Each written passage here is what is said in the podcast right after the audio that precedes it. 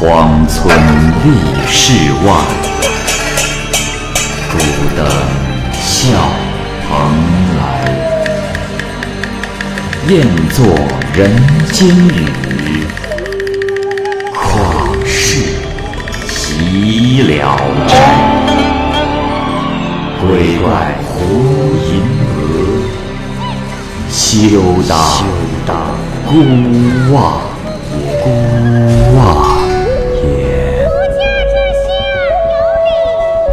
白话《聊斋故事》，《聊斋故事》之大力将军。蚂蚁播讲。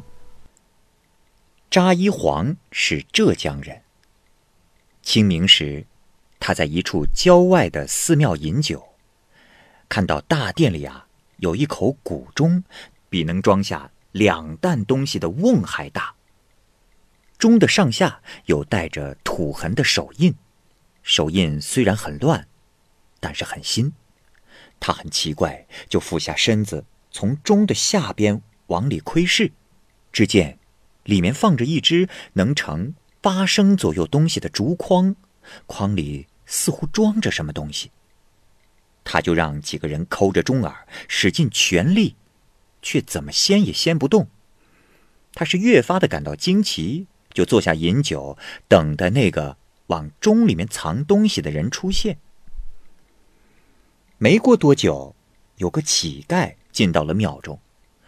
他将讨过来的食物放在了大钟的旁边，只用一只手就提起了钟，另一只手啊拿着干粮放到筐中，这样弄了几次，才装完食物。装完东西是又把钟扣在地上，才离去。过了一会儿，乞丐又回来了，掀起钟，取出钟下的食物，吃完又去取。掀钟的动作轻巧的呀，就像是掀开一只木匣子似的。在场的人都惊呆了。扎一黄问他：“啊，壮士，你为何行乞啊？”那人回答说：“这，我吃的太多了，没人肯雇佣我呀。”扎一黄看他很健壮，就劝他从军。乞丐担忧从军无门，扎一黄就把他带回去给他饭吃。他一个人当五六个人的饭量。扎一黄为他更换了衣服鞋子，又赠给他了五十两银子作为路费。就这样，十多年过去了。扎一黄的侄子在福建做县令。这一天，一个叫做……吴六一的将军登门拜访，侃谈之中，吴将军问道：“呃，大人，一黄是您的什么人呐？”侄子回答说：“哦，将军认识他，他是我的叔伯长辈，不知是和将军有何交情啊？”那人回答说：“果真如此啊！他是我的老师，十年不见了。”我可一直惦记着他，呃，烦请转告先生，光临寒舍呀。扎一黄的侄子随口答应了下来，自忖着这叔父是个文士，怎么可能有五弟子？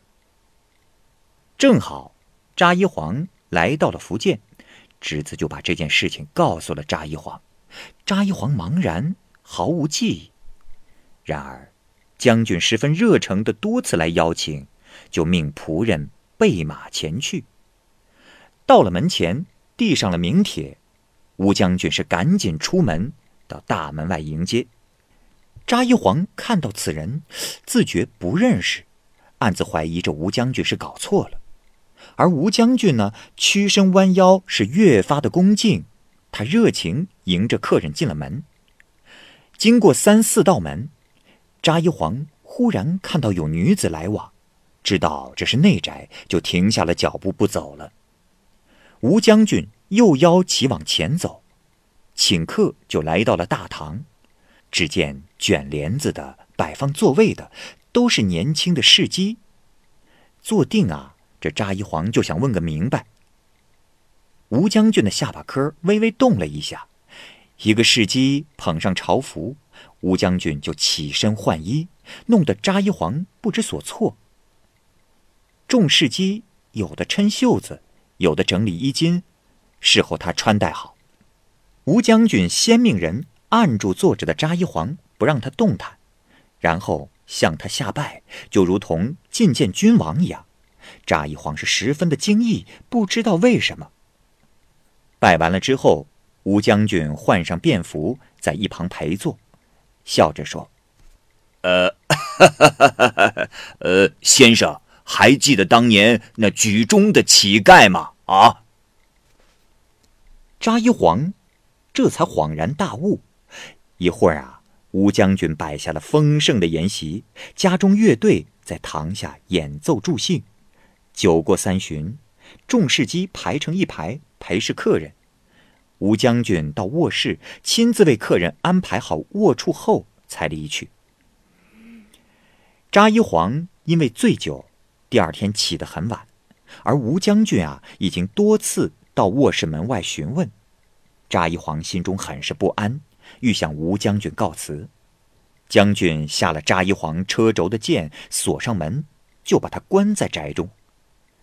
扎一黄见将军每天并无公差，只是在清点侍机婢女差丁以及骡马服用器具，督促登记造册，告诫不要遗漏。扎一黄自觉得这都是吴将军的家事，所以没有深问。一天，吴将军手拿册籍，对扎一黄说：“呃，先生啊，呃，不瞒你说。”我今日所拥有都离不开先生的恩赐啊，呃，一个婢女，一样器物，呃，我都不敢独自具有。呃，先生，我打算把家产的一半都送给你。扎一黄怔住了，不肯接受。吴将军也不听他的，还将数万两白银对半而分，按照册籍查点对照。古玩、床、案几，堂内外是几乎摆放满了。扎一黄坚决制止他，可是吴将军却置之不理。核对完婢女仆人的姓名，立刻命男仆人为其收拾行装，女仆人为其收拾器物，并嘱咐他们要好好的侍奉扎先生。仆人们恭敬的答应。吴将军又亲自看着侍姬婢女登上车，马夫牵上骡马，待出发后才回来与扎一皇道别。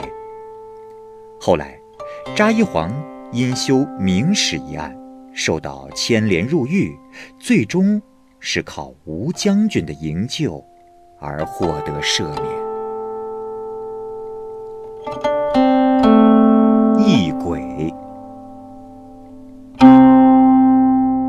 范生住在旅店里。饭后点上蜡烛，准备休息。忽然来了一个丫鬟，把一包衣服放在了椅子上，又把镜帘、梳妆盒一一摆在桌案上，才肯离去。没过多久，有个少妇走进了房间，打开梳妆盒和镜匣，对镜梳妆，梳好了发髻。插好了发簪，在镜子前面徘徊，仔细端详了很久。这时，那个婢女又走了进来，端来水侍候少妇换洗。洗完之后，又送上毛巾，之后就端着水走了。少妇拿出包中的裙子、披肩，都是耀眼的新装，都穿上了，然后掩好衣襟，正正衣领，装束到位。范生是一语不发，心中正是好奇，认定这必定是个私奔之妇。盛装打扮之后啊，准备要去和情人幽会。少妇穿戴好之后，拿出长带垂挂在房梁上，打好了结。范生正在惊讶，少妇已从容的伸长脖子上吊了，刚一套进带结。就双目紧闭，眉毛倒竖，舌头伸出嘴外两寸多，脸色惨白的如鬼魅一般。范生吓坏了，逃奔出去，呼喊着告知店主人。可是再进屋看时，却什么都没有了。店主说：“呃，先前呃，倒是我儿媳妇吊死在这儿，莫不是莫不是她的阴魂？这真是件奇怪的事情。死之后还会显现出临死之景。”这又如何解释呢？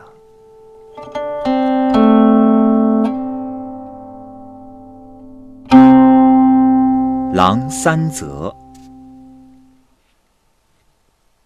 有个屠夫卖完肉回家的时候，天色已经晚了。忽然跑过来了一匹狼，看到担子里面有肉，是十分的眼馋。狼就跟着屠夫尾随了好几里。屠夫心中有点害怕，就拿出刀子吓唬狼。狼呢，稍微的退却。屠夫转身再走，狼就又跟着他。屠夫认为这狼只是要肉，不如啊，就把肉挂在树上，明天一早再来取。于是就用钩子钩上了肉，翘起脚挂在了树上，拿着空担子给狼看。狼不跟着了，屠夫就回家了。第二天一大早，屠夫去取肉，远远的就看见树上挂着一个巨大的东西，好像有人吊死在了那儿。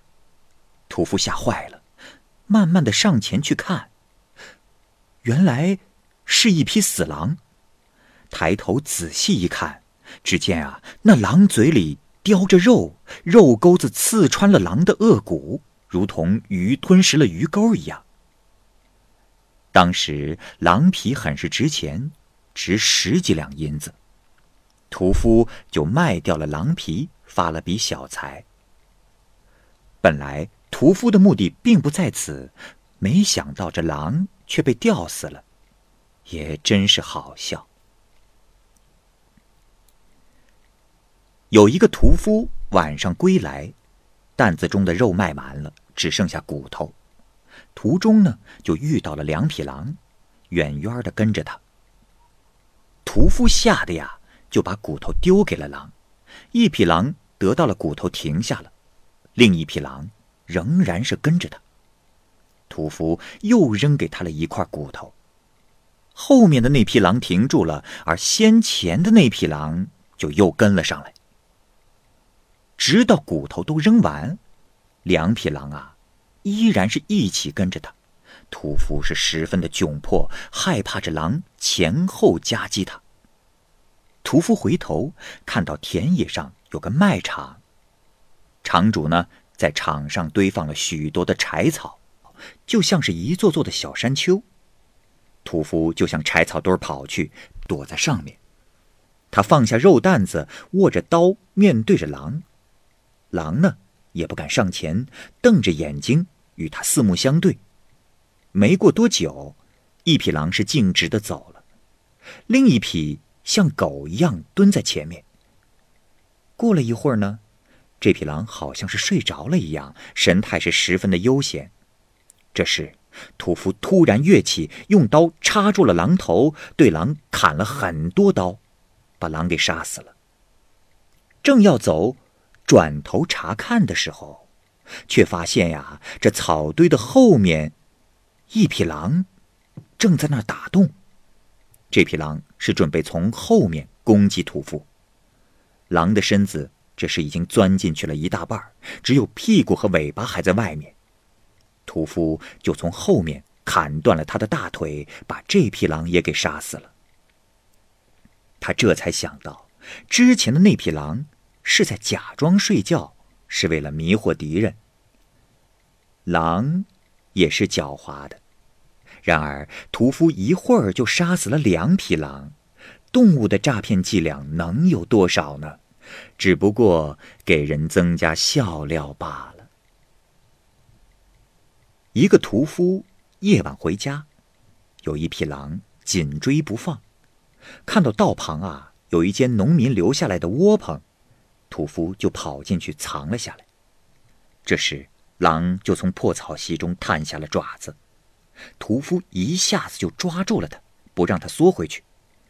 可是，屠夫也没有想到杀死狼的办法，身边啊只有不到一寸长的小刀子，就用刀割破了狼爪下面的皮，用吹猪的办法往狼的体内吹气。他用尽了力气吹，不一会儿，就发觉那狼不太动弹了。就用绳子扎住了伤口，出来一看，那狼的身体啊，膨胀的像一头牛，腿直的不能打弯儿，这嘴也合不上。于是就扛着狼回到了家里。如果不是屠夫，谁又能想出这样的法子呢？这三件事都出在屠夫身上，那么屠夫的残忍，在杀狼的时候。也是能派上用场的。